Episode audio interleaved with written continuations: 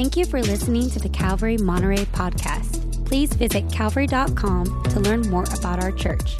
And visit nateholdridge.com for additional Bible teaching from our lead pastor, Nate Holdridge.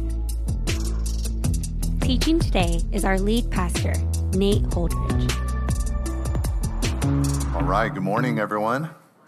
Great to see you guys. Let's take out our Bibles today and turn to Exodus chapter 19. We're going through the book of Exodus together as a church, and uh, we left off before a little Christmas season uh, with Exodus 18. So today we're in Exodus chapter uh, 19. And as you guys are turning there uh, in your Bibles, I do want to say to all the men of the church, uh, I am very excited for this men's conference that is coming up first weekend in February. Josh uh, White from Door of Hope in Portland is one of my favorite pastors. Uh, not in the sense of, oh, I just love uh, on social media seeing what he's doing or whatever, but the messages that he delivers.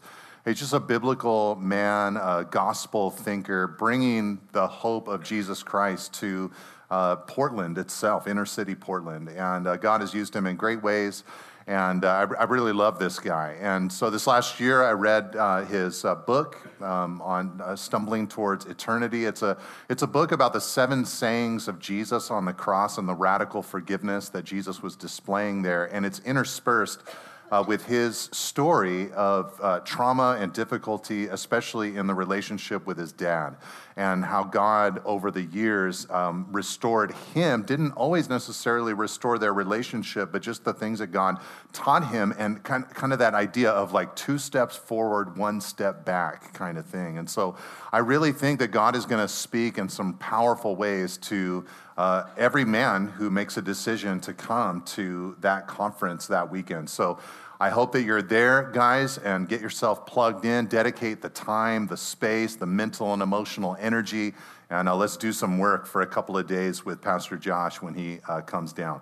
All right, so today, uh, what we're going to do, we love, we love the Bible here. If you're new here this morning, if this is your first uh, time with the church, we love the Bible here. So I'm going to read a chapter from the Bible and then I'm going to talk a little bit, okay? So let's read it together. If you guys would follow along with me, Exodus chapter uh, 19. It says, On the third new moon, after the people of Israel had gone out of the land of Egypt, on that day they came to the wilderness of Sinai. They set out from Rephidim and came into the wilderness of Sinai, and they encamped in the wilderness. There Israel encamped before the mountain while Moses went up to God. The Lord called to him out of the mountain, saying, Thus you shall say to the house of Jacob and tell the people of Israel. Verse 4 You yourselves have seen what I did to the Egyptians, and how I bore you on eagle's wings and brought you to myself. Now, therefore, if you will indeed obey my voice and keep my covenant, you shall be my treasured possession among all peoples, for all the earth is mine, and you shall be to me a kingdom of priests and a holy nation. These are the words that you shall speak to the people of Israel. So Moses, verse 7, came and called the elders of the people and set before them all these words that the Lord had commanded him. All the people answered together and said, All that the Lord has spoken, we will do. And Moses reported the words of the people to the Lord.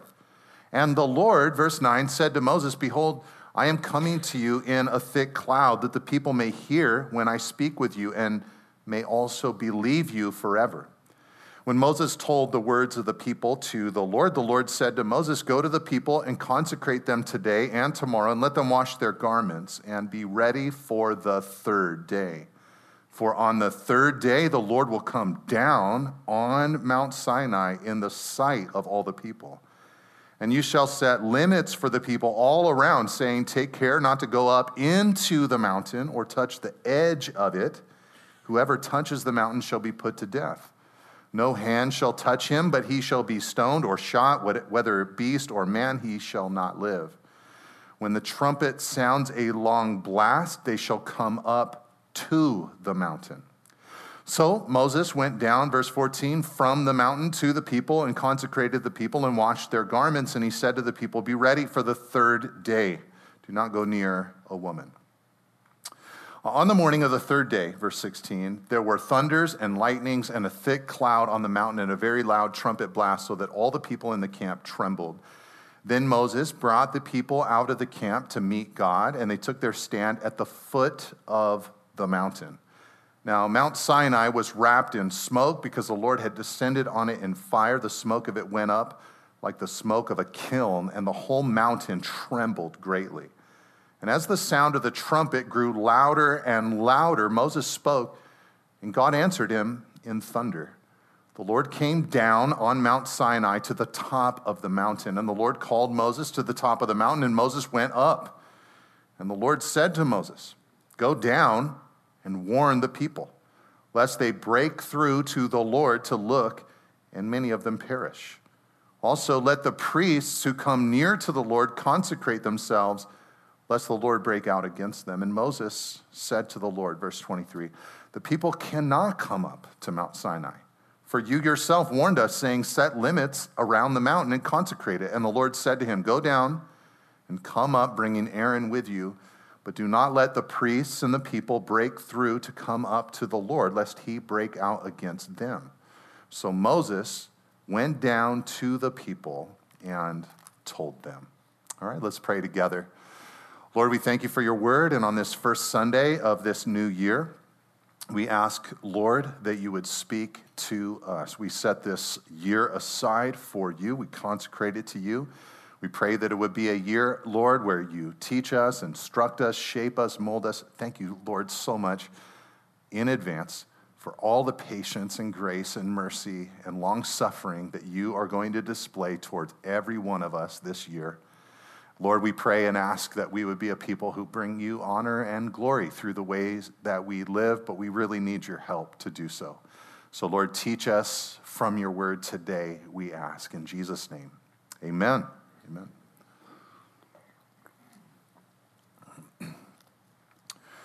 Okay, in the opening chapters of the book of Exodus, Pharaoh's voice is the only voice that mattered to the people of Israel. Uh, whatever Pharaoh wanted, that's what they had to do. His leanings were their law, his desires were their dictates. If you were an Israelite person, those opening chapters of the book of Exodus, when you woke up in the morning, the question was not, What do I want to do today? The question was, What does Pharaoh want me to do today? Pharaoh's word was your law. Uh, then the book of Exodus tells us, and we've already read this and studied this, that after a period of time and crying out to the Lord, God raised up a man named Moses who came in from the wilderness after 40 years of being out in that wilderness. And Moses said to Pharaoh that he should let God's people go so that they could come out and serve him. Now, at this point, we've studied the first half of the book of Exodus. And in the first half of the book of Exodus, uh, we've gotten a record of how Pharaoh did finally let God's people go. Let me ask you guys a question this morning. Do you think that Pharaoh was, uh, e- did he easily let the people go, or was he hard hearted in it? Was he stubborn in it? We, we all know the answer. It took him a long time to finally let the people go. But, but he did. He relented and he allowed the people to go. Uh, that's the front half of the book of Exodus. But God said, let them go so that they might serve me. The second half of the book of Exodus is about how Israel could serve God. And for the rest of the book of Exodus, uh, Israel is going to gather around this mountain, Mount Sinai. You might have even noticed as we went through the text, it's not, it's not actually like the way we would write in modern times because the word mountain is repeated over and over and over again ad nauseum. It's, it's God's way of saying this is the meeting place. This is where we are going to gather. Years earlier, God had told Moses, You're going to come back to this mountain. This is the site of the burning bush. And for 59 chapters and for one full year, the people of Israel are going to dwell at this mountain, hearing the word of God. Now, those 59 chapters aren't all found in the book of Exodus. Some of them are, but then you have the book of Leviticus that is attached to it. We're not going to study that as a church, although if you're wild enough to want to uh, study verse by verse through the book of Leviticus, I have taught that before. So there's that, that little feather in my pastoral cap, so you can go online and catch that if you'd like to. Uh, but for a whole year, for 59 chapters, the people of Israel are going to gather around this mountain to hear the voice of God. The God who gave us two chapters at the beginning of Genesis, dealing with the creation of the universe, gives us 59 chapters about the creation of the people of Israel. Page after page, chapter after chapter, sentence after sentence, command after command was designed to make them a people built on the Word of God. Uh, they no longer needed to hear the voice of a foreign king telling them to bake their daily quota of bricks, but they needed to hear the voice of their God telling them how to live in a way that honored him. They needed to become a people obedient to God. This, this was really their only true path towards true freedom. God knew that if all that happened to them was that they were set free and then they did not hear his voice and come under his leadership, they would only find themselves bound, led, enslaved by another foreign king in some other space or at some other time. And so, God begins to open his mouth and speak to them his word. Now, I will say that this, as I'm introducing this back half of the book of Exodus, uh, it can sometimes, for a modern Christian, be confusing. And I'm going to do my very best to try to make it clear to us, applicable to us in our modern time. But there, there, is, uh, there, there are a few reasons why it might be confusing to us. But, but one of them is that uh, we often think that the way the story goes is that Moses came to Egypt uh, the plagues came down. Uh, the Pharaoh released them. They went through the Red Sea. They wandered for a couple of months, and then they came to Mount Sinai, and Moses went up to the mountain type, uh, mountaintop two times. That, that's the way we think of it, that he went up to the mountaintop two times. The first time, he got the Ten Commandments, we think, and God wrote them on the tablets of stone, and he comes down. They probably actually weren't all that big. We kind of look like this, like they're all huge, but they were probably very small little tablets. He comes down. The people are breaking the law, worshiping a golden calf. He throws them down symbolically. You guys have already broken everything that God said you're not supposed to do. And then God says, Come back up, Moses. I'm going to give you the Ten Commandments again. He goes up with another set of tablets, and God writes on them again, and Moses comes back down. We think of those two journeys of Moses up the mountain. But really, what you have from this point till the end of the book of Exodus is Moses going up the mountain seven times. Those are the final two times that Moses goes up the mountain. In this chapter that we just read together, you might not have picked up on it as we went through it, he went up the mountain, uh, three times. And every time that Moses goes up the mountain, it's a way for God to help the people of Israel reorient themselves around his authority. Pharaoh's edicts and their slave masters' whips were meant to fade into a distant memory. The voice of the good God and uh, the, the idea of loving service in his honor are intended to replace them. So Moses goes up that mountain seven times to help Israel reorient themselves upon Yahweh and his word. If, you, if you've ever seen an abused a dog or an abused animal of some other kind who is then transferred into good ownership, you know that it takes a little while.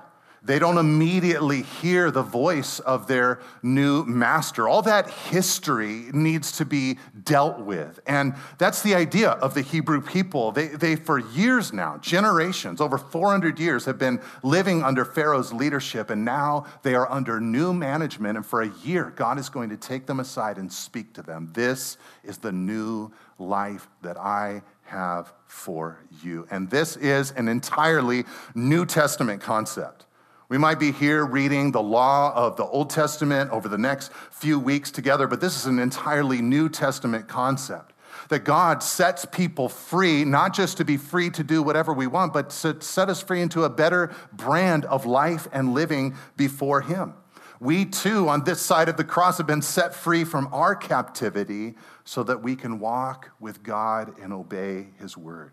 He has a new life designed for us and we must continually reorient ourselves upon his voice. Whenever we listen to those old taskmasters, those old voices, those old inclinations of the flesh, we damage ourselves, we damage our people, we damage our community.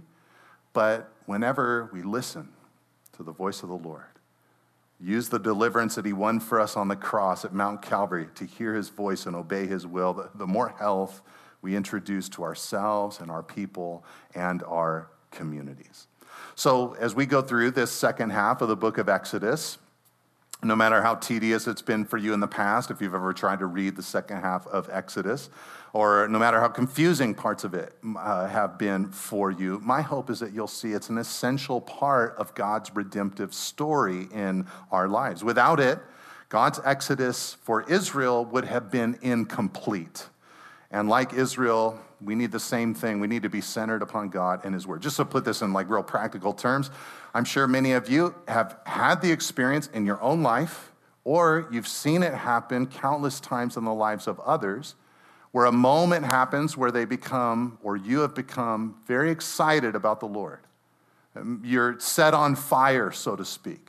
There's a season, perhaps, of zeal as you pursue Him. And then what ends up happening, if someone doesn't then learn the word, come under the word, get discipled in the word, if that doesn't happen in their lives, then the seed of the word, as Jesus said, has no chance to get embedded within and produce fruit in that person's life. And inevitably, that person will drift from the Lord. And so, what we need is to, just like the people of Israel, after being delivered, come around God and his mountain, hear his word, and grow and grow and grow. It's one of the reasons why we do like the Bible here. Not that the only way to grow in our understanding of the Lord is to hear sermons, uh, but we do want to center ourselves upon Him. In a sense, it's like what we're doing on Sunday after we worship the Lord, prepare ourselves, come to the Lord. We're opening up His book and we're saying, God, what do you want to say to us as your people? One, one lady complimented me recently. She's like, I really love this church. I really like this church church. I really like that you teach the Bible and everything like that. I tell people all the time, I tell people, you know, he might talk for a really long time, but you'll learn the Bible. So it was one of those compliments. I wasn't sure, too sure what to do with it, but we, we want to be a Bible people. Okay, in, in our passage today, Moses goes up the mountain three times. And we're, we're just going to use that as our outline for thinking about what God is trying to do in this invitation that he gives to Israel. And in the first uh, movement, when he goes up the hill, the first word that Moses heard from God on the mountain, it, it was the invitation itself. Uh, if they would, uh, verse 5 and 6, if you look at that in your Bibles, if they would obey God's voice, if they would keep God's covenant, then, God said, you'll be my treasured possession among all the nations. You'll be a kingdom of priests, and you'll be a holy nation. Now, I just want to say, it would be really hard for me to stand up here and overemphasize the magnitude of that invitation. Uh, there are lots of people who think of those two verses as the theological center of the Old Testament. The, like the rest of the Old Testament is about that. Right? What it, what it is, is God is coming to these people who are descendants of Abraham, Isaac, and Jacob. God, God had made promises to Abraham, Isaac, and Jacob. God, God had told Abraham, From you will come one, from your seed, from whom all the nations of the earth are going to be blessed. That is going to happen. That is the promise. And God entered into that covenant. It was a very one sided affair. But now God comes to these people who, who, I mean, would you describe God's rescue of the people of Israel as a completely one sided thing out of Egypt? I mean, what did they do? They did barely anything. They, what did they do? They applied the blood. That's what they did. Right? It's very similar to our Christianity. Entering into a relationship with God, what do we do to get saved, to be justified before God? We apply the blood. We believe in the blood. That, that's what they did. They applied the blood. They knew that they needed it, and then God delivers them and rescues them. But now he gives them this invitation on top of the promise that he'd already made to Abraham's descendants. It's like, it's like he's, in, he's saying to them something like, If you obey me, you will become a nation that serves as priests to all the nations. Uh, through you, if you obey me, people are going to hear about and know the true and living God. If you obey me, you will broadcast Yahweh to the world, just as the nations heard what I did for you when I brought you out of Egypt. So they're going to hear what I did for you in blessing you as you just simply walked with me and allowed yourselves to be governed by me and my dictates. If you obey, you will live your best life and you will have represented me well on earth. In a sense, you could say it's like God was inviting them to be, to, borrow from Jesus, the salt of the earth and the light of the world. That's what, they, that's what God is inviting Israel in to uh, at this point. Now, at this point, uh, God has not told them what the covenant will look like. The, the Ten Commandments have not been spoken. The ceremonial and civil law of God has not been uttered. He's just giving them a blanket invitation. A covenant is coming. Do you want to enter into it? Now, in verse 8, look at their reply. They told God, We want in. They say, All that the Lord has spoken, we will do. All that the Lord has spoken, we will do. Now, I know some people make fun of the people of Israel at this point. And they say, like, yeah, they, they wanted it, but if you read the rest of the Old Testament, they failed to realize it. And they'll make fun of them at this point, as if there was some other better answer out there. Okay? What would you rather have them say at this point? This, this was the right reply. They didn't know what you know. They didn't know what we know on this side of the cross. They could not have possibly said to God, Well, Lord, we would like to. But the reality is, we are a fallen and depraved people. We have fallen short of the glory of God. What we need more than anything is regeneration. We need Jesus to come, die on the cross, rise from the dead, and ascend to the right hand of the Father so that he can pour out the Holy Spirit on anybody who believes in him so that after believing him, they could become born again, regenerated, and the Spirit of God could begin to live within them and change them from the inside out. We can't possibly do that because we're not on that side of the cross. So, no, we do not want to enter into the covenant. They would not have ever said that. They're saying the very best thing that they could possibly say. Yes, we want to enter into this covenant with you. Now, do not mistake God's invitation as God's directions on how they could be his people in the first place. And God is not saying to them, if you do these things, you'll be my people. He already even told them before this invitation, I drew you out of Egypt to myself on, and he says it in a very artful way, on eagle's wings, I brought you out. They're already his people. In fact, at this point in the book of Exodus, God has already called them his firstborn son. That's who they are to him. Uh, but here, what he's inviting them to is, is into a newness of life. The law was not going to be given as a message on how they could be saved, but on, on a, message, a message on how they could be shaped. It was there to not justify them, but to sanctify them. Now, I don't think it's an exaggeration to say that God's invitation here, it set the stage for the rest of the Bible. In fact, if you just read through the rest of the story of Israel, the black and white facts of their Old Testament history, and if you read the prophets and poets that color in that black and white history or story, what you'll discover is that Israel hardly ever lived up to this beautiful ideal. Uh, there were moments that they got close, moments of revival, moments that things were going well. And there's one special and significant moment where it seemed like it was about to really come to pass. Uh, David had been king in Israel. You all remember him, David of David and Goliath fame. Uh, but after he died, his son Solomon became the king. And, and that was a directive of God's heart and will.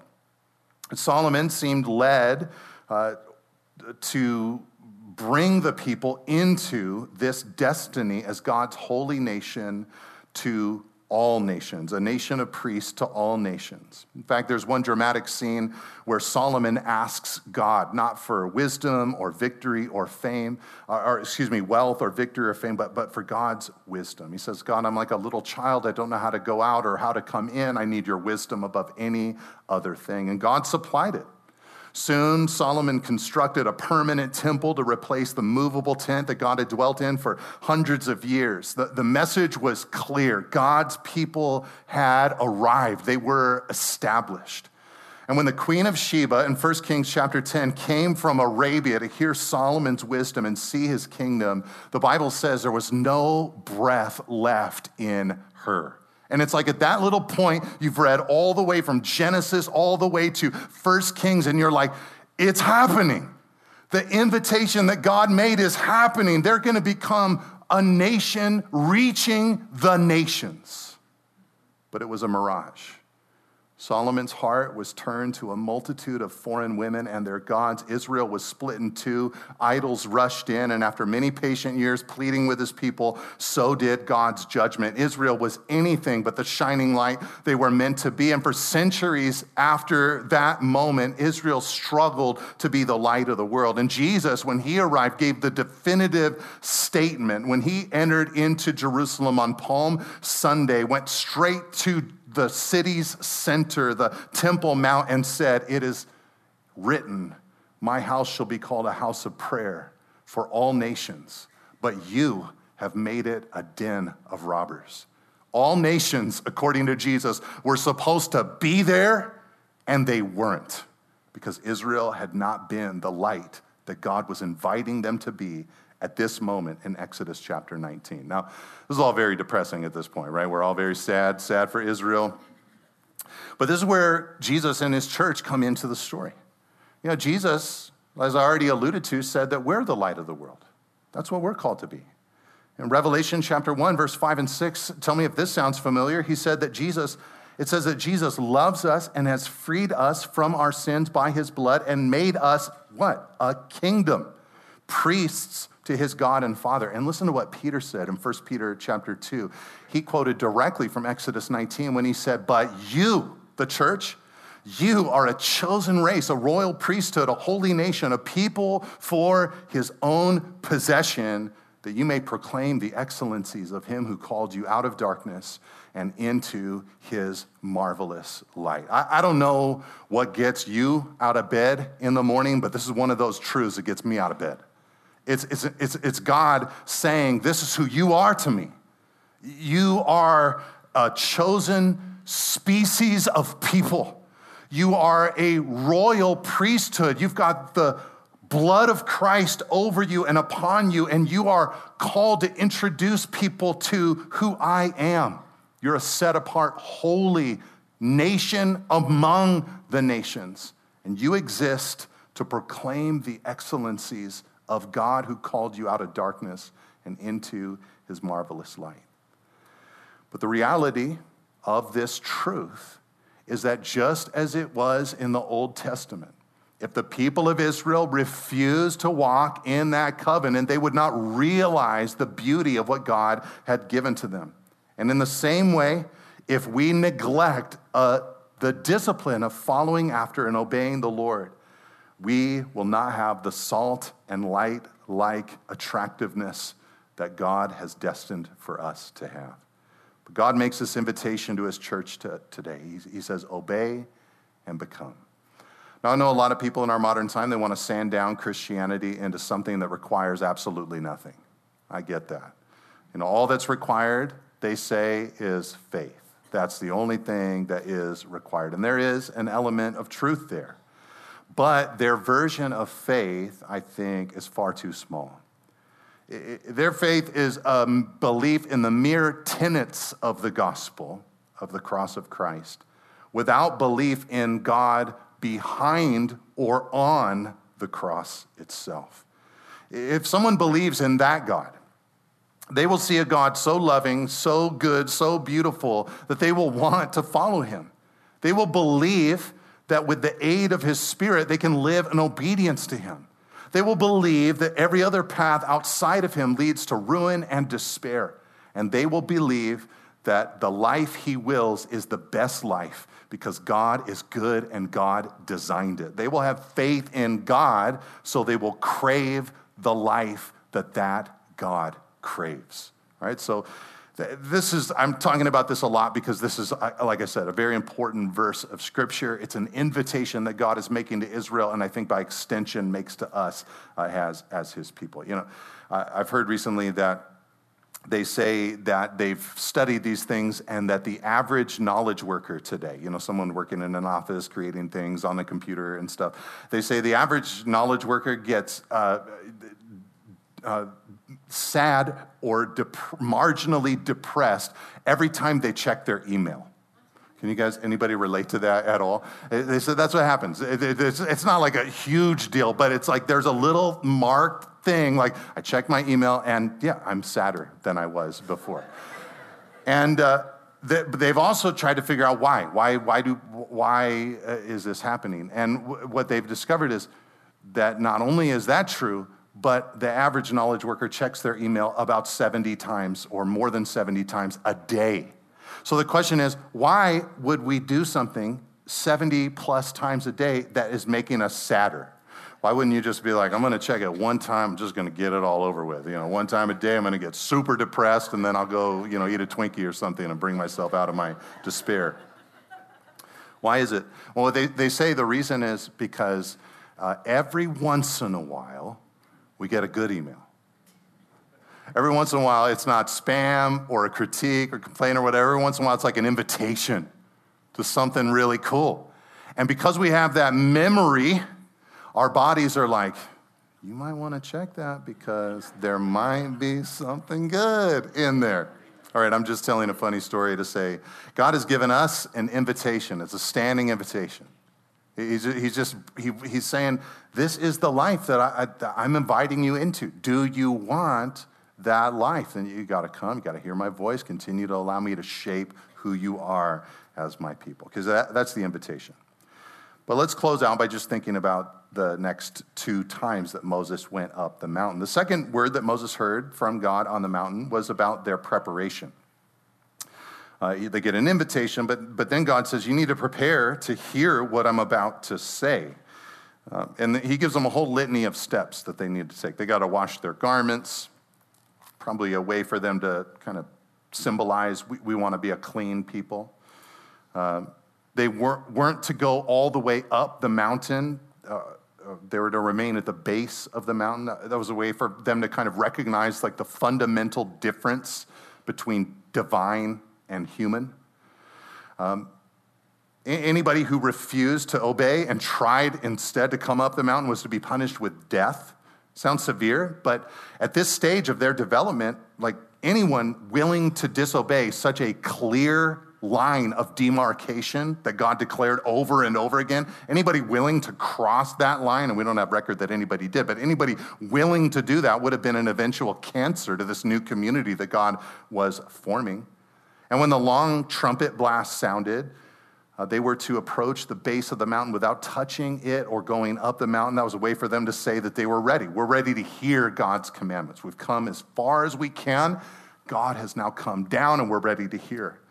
And there's even instruction to the people that they were not to enjoy marital sex for a few days. Now, this can be a little shocking to us because uh, we know of God in the Bible as the one who invented sexual pleasure. So it seems odd to many that he would prohibit it right here. I don't think this is his way of saying, you know, because that's icky, so don't do that. I think what he's saying is, I want your undivided attention. You're my people. I don't want you to even be distracted with the person that you love the most in life for just a couple of days because I want your eyes on me. I want you to be thinking about me. And I definitely don't want you to be worshiping me like so many of the pagan nations around you worship their gods with all kinds of sexual practices. Now, with all that said, one can only imagine the feeling that came over the camp during those three days. I mean, they, they watched Moses go up to the mountain. They saw the cloud descend upon it. They saw uh, the smoke and the fire. They, they wanted in on this covenant. And then they see the cloud lift. They see Moses coming down the trail. I can only imagine, you know, one person saying, I see him, I see him. He's coming back down. And he, he comes all the way to them. And during that whole time that he's on this journey, would have been an explosion of activity after Moses declared God's rules to them. Word would begin to spread throughout the camp, and they begin consecrating themselves. A somber spirit would have overcome them. Uh, they're, they're, they're hearing, like, the, the God who broke out against Pharaoh is going to declare his commands to us. The God who broke Egypt is going to build us as his people. The God who spoke chaos in the plagues is going to show us how to order our lives. And as all of them began to turn their attention to the mountain, a great searching of heart occurred. Am, am I clean and am I ready? Will I follow when I hear what God has to say? And that mood, that preparatory mood, that attitude that says, I want to hear what God says for my life. It's a mood or a spirit that seems to have run throughout the rest of the Old Testament. Their psalmists invited them to search their hearts. Their politicians would ask them at times to reestablish their commitment to God. Their poets would invite them to see if there was any wicked way within them. And their prophets would invite them to look within for any root of wickedness. Time and time again, Israel was meant to prepare themselves afresh to enter in to obedience. God was, if you read Old Testament history, always very long suffering with them, very gracious to them, very patient with them when they didn't obey him, but he always invited them to come back to him. I think this preparatory mood of the people of Israel should follow us into our New Testament church era as well. You know, today many people believe that all versions of shame must be eradicated, not realizing that the ability to be embarrassed by behaviors is a cornerstone of a healthy society. When we lose the ability to blush, we lose the tenacity to choose self denial for the greater good. This preparation, this attitude that says, I have a poverty of spirit. I am mourning over my own sin. I, I, am going to meekly submit myself to his rule. It's what leads us, as Jesus said, to become the salt and light that we were meant to be before him. But all of this takes, I think, at times, a spirit of preparation. Uh, yesterday, my family, we had our last uh, and final day of Christmas. You know what I mean? It's like we had the 14th or 15th or whatever day of Christmas was yesterday. We got together with Christina's family, her brothers, and her dad.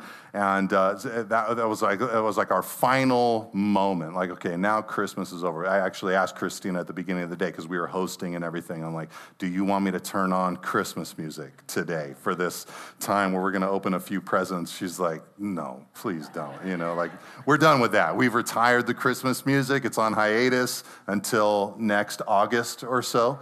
But, uh, you know, one thing I observed over this holiday season, as, as we've gone to Christmas parties and have had people over to our home, uh, friends and family, is there, there's always a little bit of preparation. You know, there, there's the cleaning of the house, there's the preparing of a meal. You're getting ready. It's not, it's not just, you know, yeah, come over whenever. It's a, I'm going to ready myself for company. I'm going to ready myself for this moment.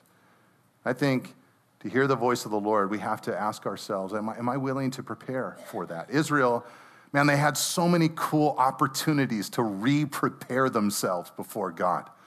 They had their annual uh, day of the Lord, their day of atonement where they could recommit themselves to Him. They had their daily morning and evening sacrifices. They had their weekly Sabbath and their annual festivals. And we might be a little jealous of those things, but we have some things that are very similar. Every single day, we can set the day aside for the Lord. We have access to Him. Every single Sunday, we can gather together and say, God, I'm going to give you, on this first day of the week, I'm going to give you the rest of this week. It belongs to you. Every single year at Christmas time and Easter, we can celebrate the incarnation and the death and resurrection of Jesus. Every new year, we can dedicate the fresh year to God. Every Valentine's Day, we can embrace God's design for sex and romance. Every Independence Day, we can remember what Christ did to set us free. Every Thanksgiving, we can praise Him for what He's done. Every birthday, we can you know, recount God's faithfulness and look forward to His future work in our lives. So, my encouragement is let's be a people who take His word seriously. He wants to use us in this community we live in. Uh, but we need to prepare ourselves to hear from him over and over and over again.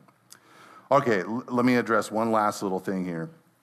The third time Moses goes up to the mountain to hear from God, uh, there's an acknowledgement of a tension that exists. Uh, just to recap what happened in those final that final trip up the mountain he goes up, there's thunders and lightnings, there's a thick cloud appears on the mountain. Mount Sinai is wrapped in smoke because the Lord descended on it. Smoke arose like a burning oven. The whole mountain trembled greatly. Uh, a very loud trumpet blast grew louder and louder. It was Israel's signal to approach the base of the mountain. Everyone trembled at the scene. Moses brings the people out of the camp. They come to the base of the mountain, and then Moses is called by God to the very top of the mountain. And when he gets up there, what does God say? God says, Hey, Moses, um, I know you're 80 years old, and this hike is probably not all that easy for you, but I need you to go right back down and warn the people not to come up the mountain. And uh, Moses uh, kind of pushes back a little bit on the Lord. He's like, Lord, they can't because you already told them not to. I've already set a boundary. We've already talked about this, Lord. It's like Moses has no clue about human nature, and God knows everything about human beings. He's like, Moses, they need to hear like five million times. this, is, this is life or death. They need to hear that they cannot come up the mountain. So he goes down, he tells them. And the next event that happened, with Moses down with the people at the base of the mountain, we're going to look at this next week, is that God spoke the Ten Commandments to all the people together. But the ominous nature of that moment, I think it reveals a tension, both in the passage and in the larger biblical story. In the passage, God is seen as both the one who is so approachable that he did everything to rescue his people and draw them, as he said, to himself on eagle's wings. And then at the same time, feels so unapproachable, really, you could say is unapproachable by people outside of Moses as he thunders from the top of Sinai. And by the way, I don't think we have to do anything with this tension. We can just live in this tension. It, it just is. God loved them and drew them to himself. God is also, as Paul said in the New Testament, holy and dwells in unapproachable light. But as believers, we have a beautiful way of addressing this tension. As Christians, we know that God is our Father in heaven. He's not atop a fiery mountain for us, but He invites us into fellowship with Himself. And this is made possible by the precious blood of Jesus Christ. Don't take my word for it. Look at the book of Hebrews on the screen. It says in Hebrews 12, verse 18, that you have not come to a mountain that can be touched, a physical place that's burning with fire to darkness, gloom, and storm, but to a trumpet blast, uh, to, or to a trumpet blast, or to such a voice speaking words that those who heard it begged that no further word be spoken to them because they could not bear what was commanded. Even if an animal touches the mountain, it must be stoned to death. The sight was so terrifying that Moses said, I am trembling with fear. But you, this is what you have come to, to Mount Zion, to the city of the living God, the heavenly Jerusalem You've come to thousands upon thousands of angels in joyful assembly to the church of the firstborn whose names are written in heaven. You've come to God, the judge of all, to the spirits of the righteous made perfect, to Jesus, the mediator of a new covenant, and to the sprinkled blood that speaks a better word than the blood of Abel. To put it another way, as Christians, we do not approach an ominous dwelling place of God where law is delivered by Moses as a mediator, and the blood of animal sacrifice atones for us. Instead, we come to the place angels sing about the cross, where grace is delivered by Jesus as our mediator, and his blood is the all sufficient sacrifice.